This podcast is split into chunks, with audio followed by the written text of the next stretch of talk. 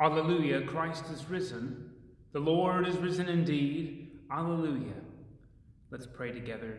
Almighty God, to you all hearts are open, all desires known, and from whom no secrets are hid. Cleanse the thoughts of our hearts by the inspiration of your Holy Spirit, that we may perfectly love you and worthily magnify your holy name, through Christ our Lord. Amen. The Lord be with you, and also with you. Let us pray. O God, whose blessed Son made himself known to his disciples in the breaking of bread, open the eyes of our faith that we may behold him in all his redeeming work, who lives and reigns with you, in the unity of the Holy Spirit, one God, now and forever.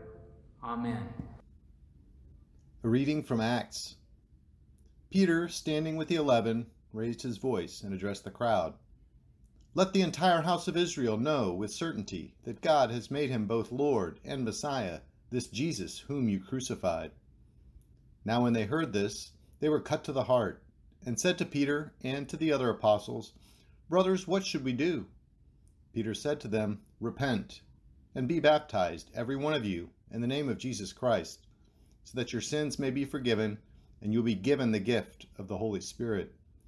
For the promise is for you, for your children, and for all who are far away, everyone whom the Lord our God calls to him. And he testified with many other arguments, and exhorted them, saying, Save yourselves from this corrupt generation.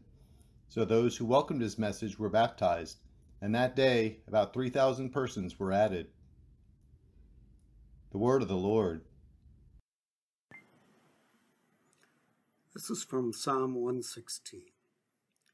I love the Lord, because the Lord has heard the voice of my supplication, because the Lord has inclined his ear to me whenever I called. The cords of death entangled me. The grip of the grave took hold of me. I came to grief and sorrow. Then I called upon the name of the Lord. O Lord, I pray you, save my life. How shall I repay the Lord for all the good things the Lord has done for me? I will lift up the cup of salvation and call upon the name of the Lord. I will fulfill my vows to the Lord in the presence of all the people. Precious in the sight of the Lord is the death of the Lord's servants. Lord, I am your servant. I am your servant and the child of your handmaid. You have freed me from my bonds. I will offer you the sacrifice of thanksgiving and call upon the name of the Lord. I will fulfill my vows to the Lord in the presence of all the people, in the courts of the Lord's house, in the midst of you, O Jerusalem. Hallelujah. A reading from Peter. If you invoke as Father the one who judges all people impartially according to their deeds, live in reverent fear during the time of your exile. You know that you were ransomed from the futile ways inherited from your ancestors, not with perishable things like silver and gold, but with the precious blood of Christ, like that of a lamb without defect or blemish. He was destined before the foundation of the world, but was revealed at the end of the ages for your sake. Through him you have come to trust in God, who raised him from the dead and gave him glory, so that your faith and hope are set on God. Now that you have purified your souls by your obedience to the truth, so that you have genuine mutual love, love one another deeply from the heart. You have been born anew, not of perishable, but of imperishable seed, through the living and enduring Word of God. The Word of the Lord. Thanks be to God. As I went down to the river to pray, studying about that good old way, and who shall wear the starry crown, good Lord, show me the way. Oh, sisters, let's go down, let's go down, come on down. Oh, sisters, let's go down, down to the river to pray. As I went down to the river to pray, studying about that good old way, and who shall wear the robe robe and crown, good Lord, show me the way. Oh, brothers, let's go down, let's go down, won't you come on down? Oh, brothers, let's go down, down to the river to pray. As I went down to the river to pray, studying about that good old way, and who shall wear the starry crown, good Lord, show me the way. Oh, sinners, let's go down, won't you come on down? Oh, sinners, let's go down, down to the river to pray.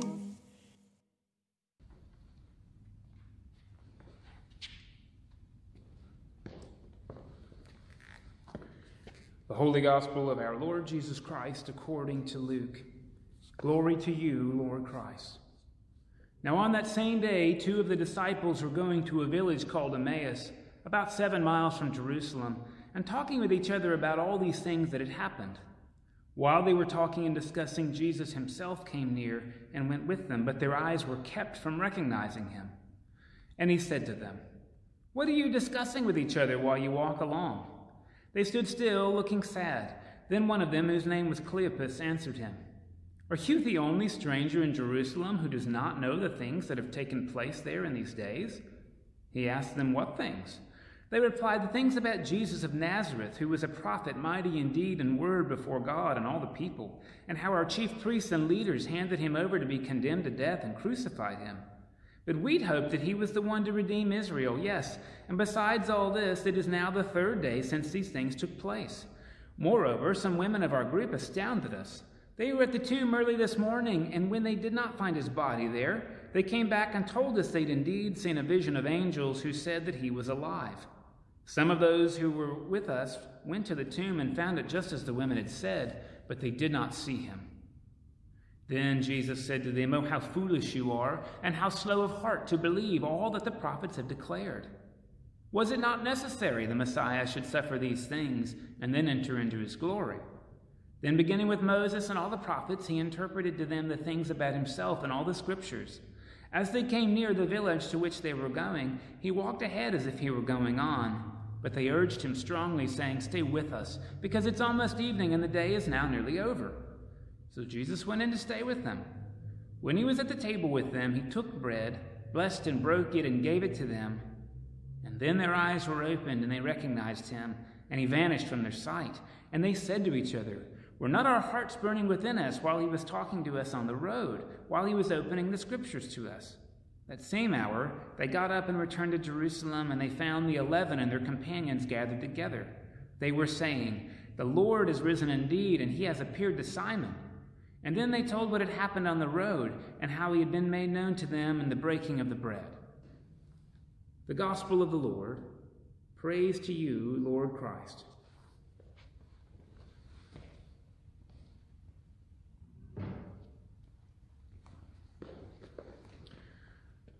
We get to meet once again and consider what it means to be resurrected instead of resuscitated. And again, that's our theme, I think, for the 50 days of Easter.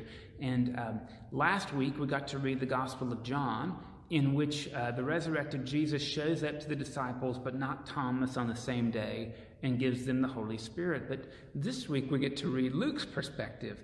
And I think it's really, really helpful to hear, if you're new to this, that the Gospels tell slightly different stories. It's not because they're competing about the factuality. What they're trying to do is drill down to their audience about what's happening with new life in Christ, how it is that the first believers experienced it, and how we might. And of course, because they're writing to different audiences, frankly, they choose to accentuate different details. Sometimes they even tell the sequence of events differently. So, in John's Gospel, Jesus shows up at the tomb to Mary. She tries to grab him. He says, "Let me go." Later, he shows up to the disciples the same day. In Luke's Gospel, it goes a little different. And so here it is, imagine, go back 2 weeks, Easter Sunday, the women go to the tomb. They see some messengers that say, "He's not here, he's risen. Tell all of his friends."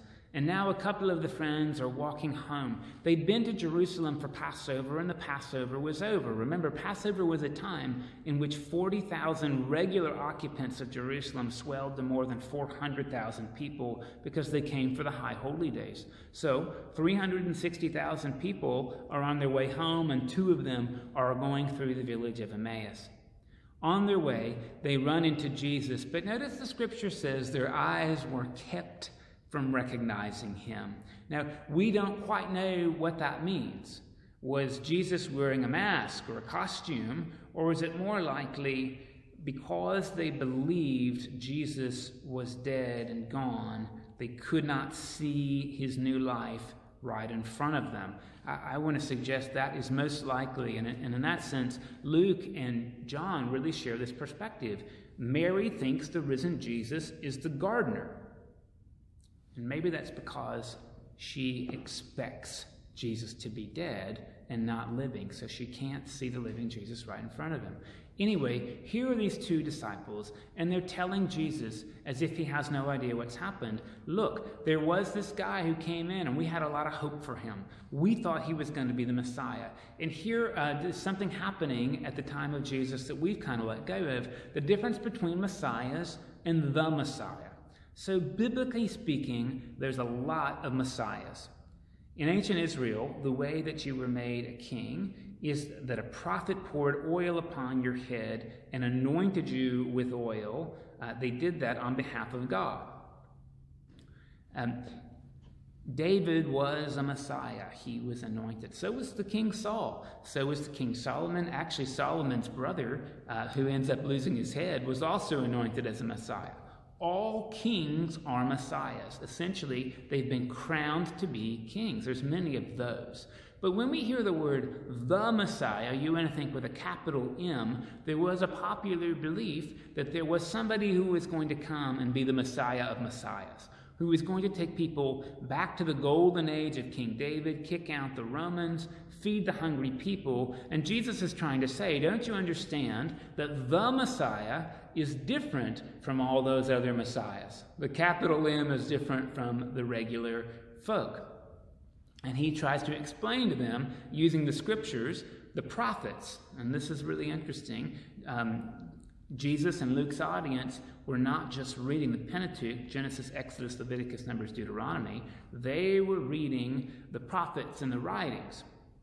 He goes to explain to them how this had to be true. They get to where they're going to have dinner. Maybe it's a way station. Maybe it's their final destination. And Jesus wants to keep going, and they invite him in. Now, this is a really interesting story because, again, as I mentioned to you last week and even 2 weeks ago at the vigil, the Gospels are really clear that the resurrection experiences, by and large, don't happen at the tomb. They happen on the way. So on their way, they meet Jesus. And notice, Jesus wants to keep going ahead of them, and they're the ones that pull him back. They say, no, no, come with us. They come into this setting, and now there's the sort of the normal tables of the meal have been overturned. Normally, the hosts should say the blessing and distribute the food, and it's the guests that should receive the hospitality. But how interesting that Jesus, who is the guest, takes the role of the host. He blesses the bread, he breaks it, and gives it to them. And we have to wonder, is it just that the disciples now... Maybe Jesus had a distinctive way of breaking bread. Maybe instead of just snapping it one way, he snapped it two ways. Or maybe he held it over his head when he broke it and passed it out. Or maybe he tore it into strips, whereas other people just tore it in half. We don't know.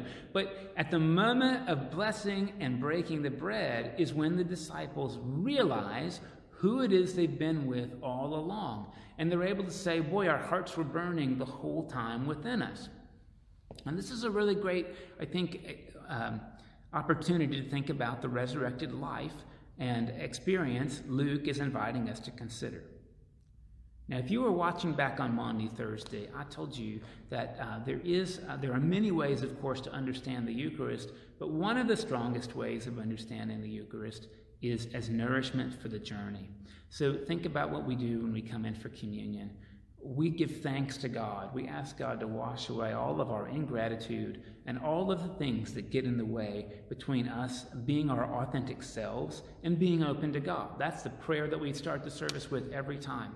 We come and try to give thanks. We try to offer our concerns or anxieties to God so that having done that, we can be present with the rest of ourselves. And then we get to hear in the Eucharist that not only do we get to be grateful for God, but that God is grateful for us. And so we have this nourishment that happens every week of generosity, of being present, of stepping aside for our anxieties, at least temporarily, to experience God in regular passage of time. And we do that through shared meals.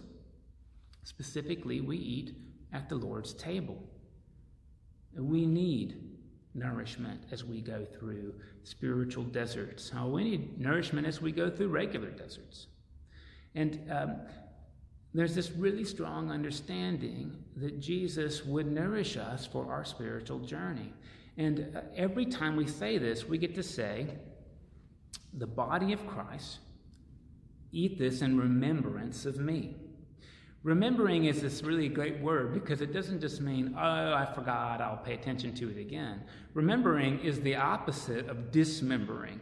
Like if your arm has been cut off, it's been dismembered. When you put it back on, it has been remembered. So we regain functionality, we regain wholeness, and that's what happens when we have the bread. We remember Jesus in our lives, in our spirits, in our relationships. And all of this is cast not only, of course, in terms of nourishment, but we sometimes also cast it in terms of sacrifice. Here are these two disciples on their way from Jerusalem home, and they stop at Emmaus, and they are exhausted. They have encountered some very real anxieties. Jesus is crucified. He's dead. They had a lot of hopes for him. Some people are saying some weird things have happened to his body. They don't know what to believe. They're just full of anxiety, confusion, and they're exhausted. And then they come into this meal with Jesus himself as host, where he blesses the bread, breaks it, and gives it to them. And here in that one moment, they remember Jesus.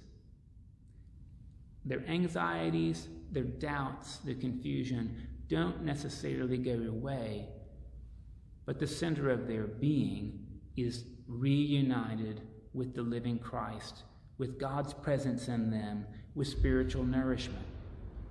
And anytime that happens, that is a resurrection experience. And I think it's very helpful to say that we get to reclaim that language. Resurrection certainly will happen to us after we die, but boy, it's a really helpful experience, language for us to reclaim and say, no, I had a resurrection experience when I was reconciled with my brother because we remembered that we're family together.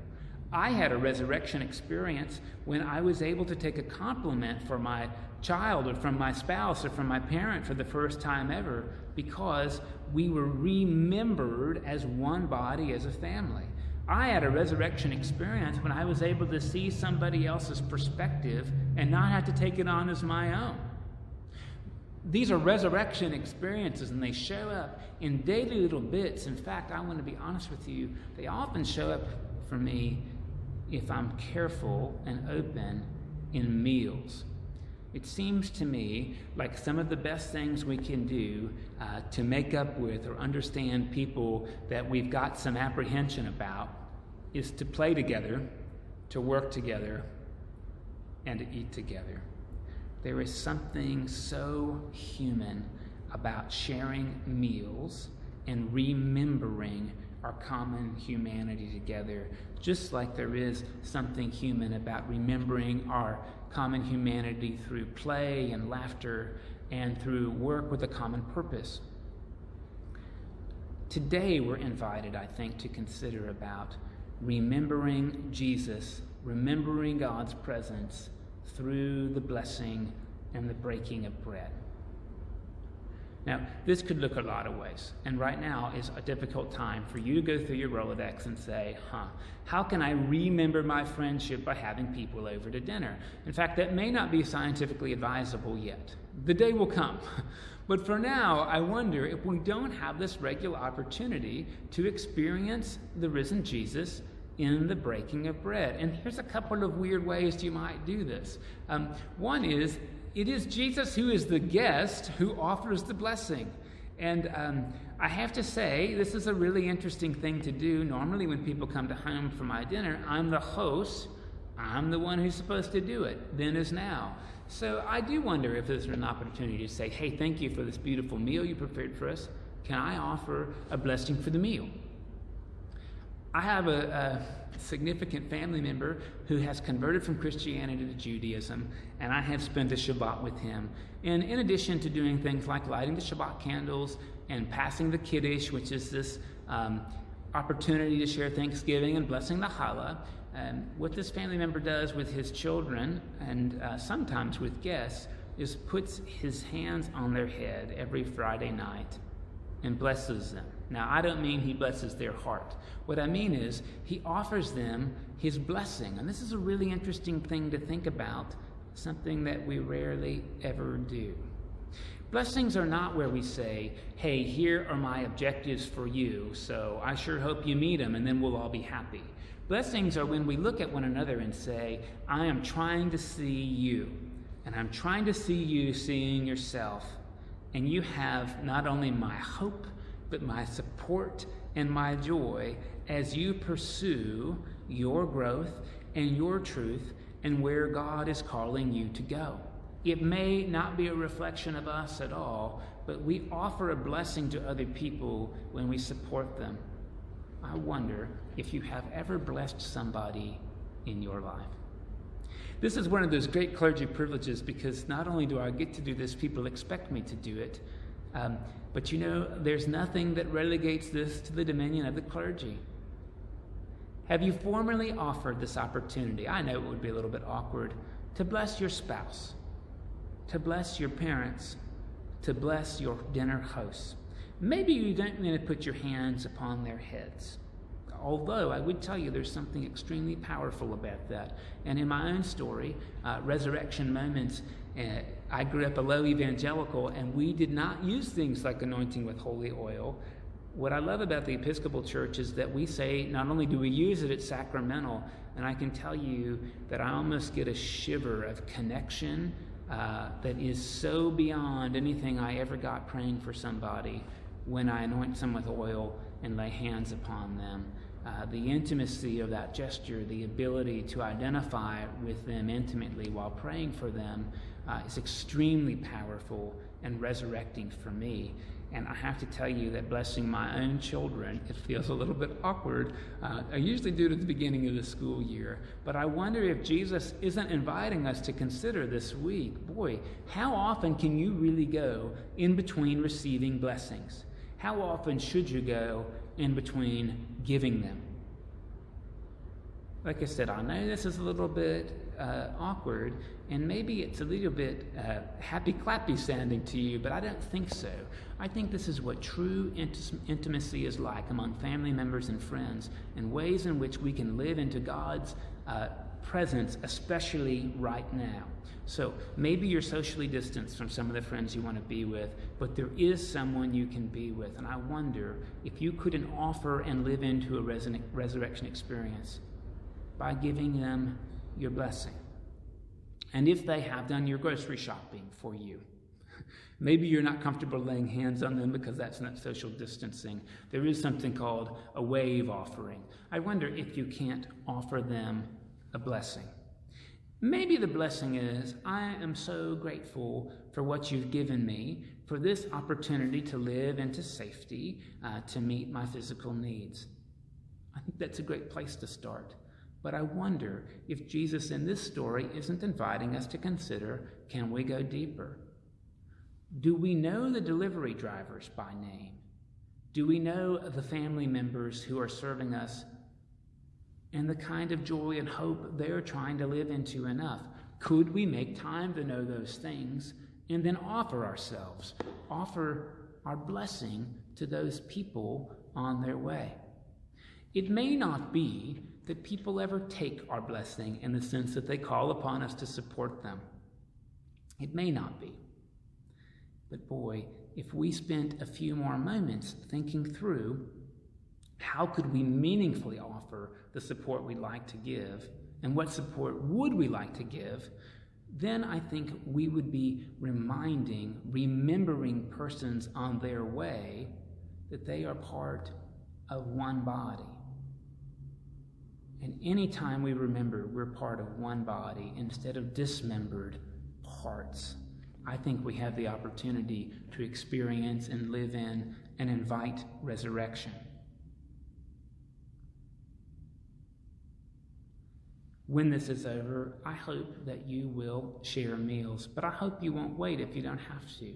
When this is over, I hope you might try the strange spiritual practice of laying hands on somebody and offering them a prayer or a blessing, not in the kind that says, I hope you get what you want, but I hope you grow into joy.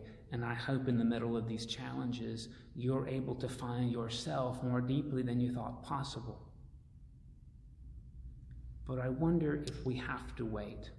I wonder in our phone calls if we can't say, is there a blessing I could give you? A lot of us might cringe at that word. I'll tell you, sometimes shopkeepers will check me out unless they have a blessed day.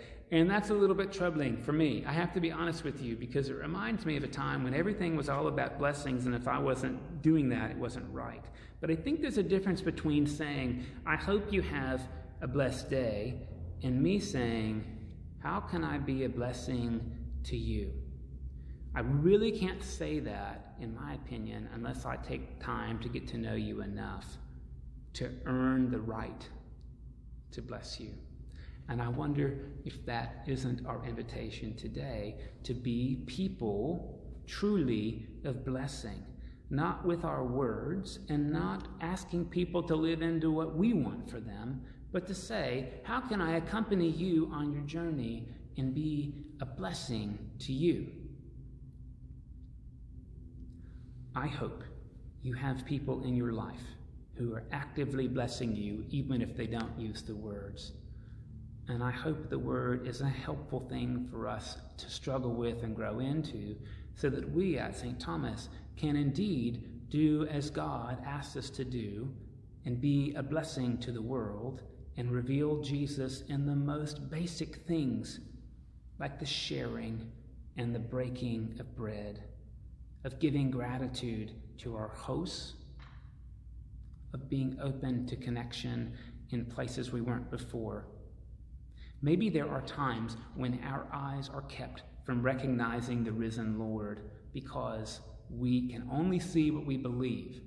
So this Easter season, I invite us to change what it is we believe so we can see what God intends all the more. Amen. Please join me as we pray our faith in the words of the Nicene Creed. We believe in one God, the Father, the Almighty, maker of heaven and earth, of all that is seen and unseen.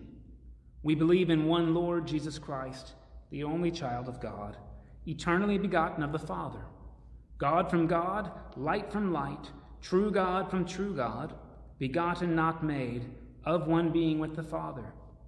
Through him all things were made. For us and for our salvation, he came down from heaven. By the power of the Holy Spirit, he became incarnate of the Virgin Mary and was made human. For our sake, he was crucified under Pontius Pilate. He suffered death and was buried. On the third day, he rose again in accordance with the Scriptures. He ascended into heaven and is seated at the right hand of the Father. He will come again in glory to judge the living and the dead, and God's kingdom will have no end. We believe in the Holy Spirit, the Lord, the giver of life, who proceeds from the Father and the Son. With the Father and the Son, she is worshipped and glorified. She has spoken through the prophets. We believe in one holy Catholic and Apostolic Church. We acknowledge one baptism for the forgiveness of sins. We look for the resurrection of the dead and the life of the world to come. Amen.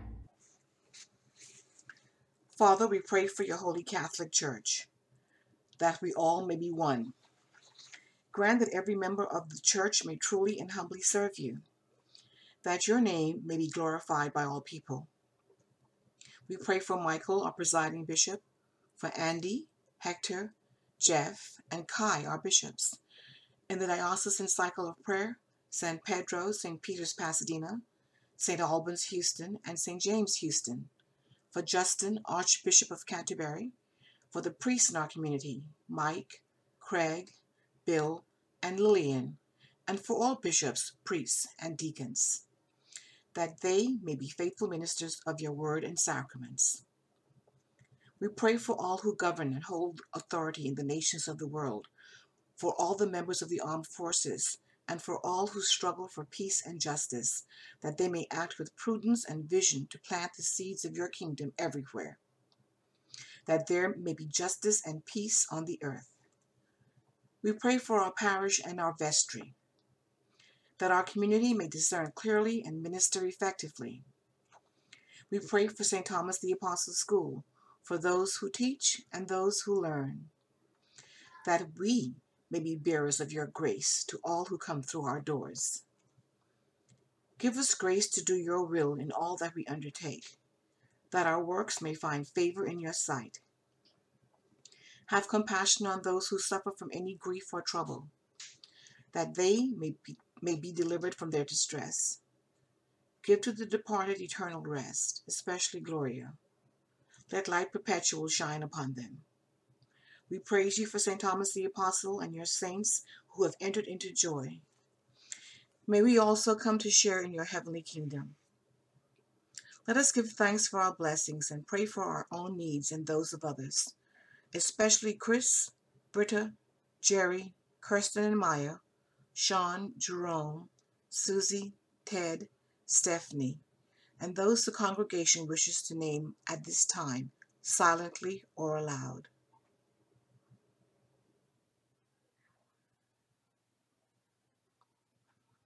Almighty God, by your Holy Spirit, you have made us one with your saints in heaven and on earth. Grant that in our earthly pilgrimage, we may always be supported by this fellowship of love and prayer, and know ourselves to be surrounded by their witness to your power and mercy. We ask this for the sake of Jesus Christ, in whom all our intercessions are acceptable through the Spirit, and who lives and reigns forever and ever. Amen. The peace of the Lord be always with you, and also with you. And I hope you are all staying safe, but not only sane, but finding ways to connect via telephone or with one another in the communities where that's safe.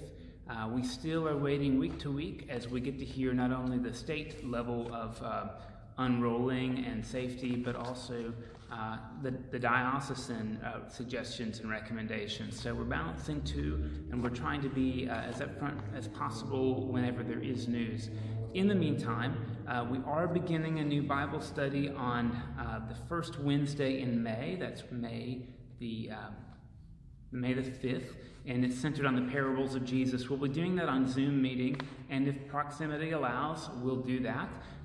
If we end up in between, you'll be able to Zoom in or come in physically as well. So there's a book by Amy Jill Levine, and that information is available on the web, or you can contact me for more information, but that'll be starting May the 5th.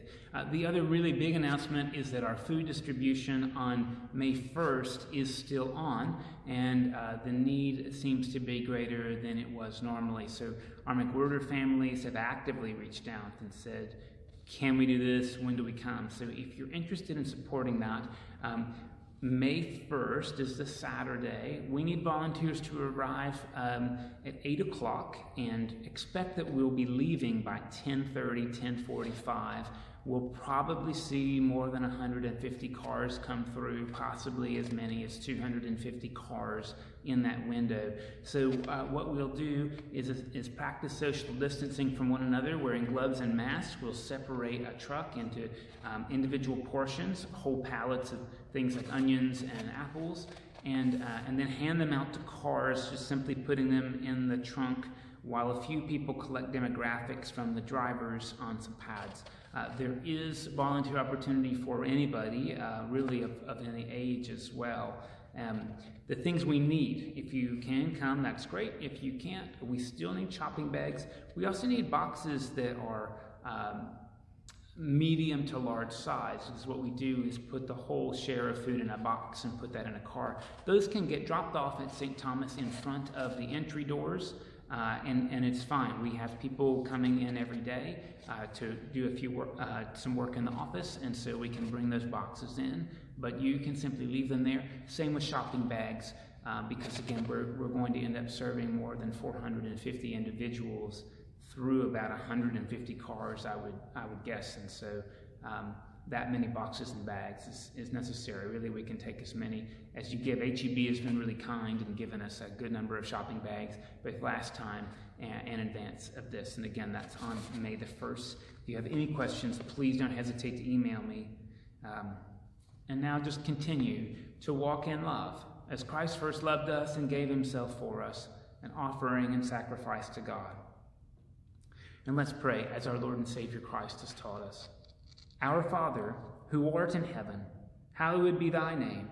Thy kingdom come, thy will be done, on earth as it is in heaven. Give us this day our daily bread, and forgive us our trespasses, as we forgive those who trespass against us. And lead us not into temptation, but deliver us from evil. For thine is the kingdom, and the power, and the glory, forever and ever. Amen. May God the Father, who has redeemed us and made us children of God through the resurrection of Jesus Christ, bestow upon you new joy, the riches of God's favor. May the Holy Spirit, who through the waters of baptism has raised us from sin and into newness of life, lead you into the mission and holiness of being God's own forever. May Jesus, who has brought us out of bondage to sin and into true and lasting freedom as our Redeemer, guide you to live into your eternal inheritance. Amen. And the blessing of God Almighty, the Father, the Son, and the Holy Spirit be with you this day and remain with you always. Amen. Alleluia, alleluia, go in peace to love and serve the Lord. Thanks be to God. Alleluia, alleluia.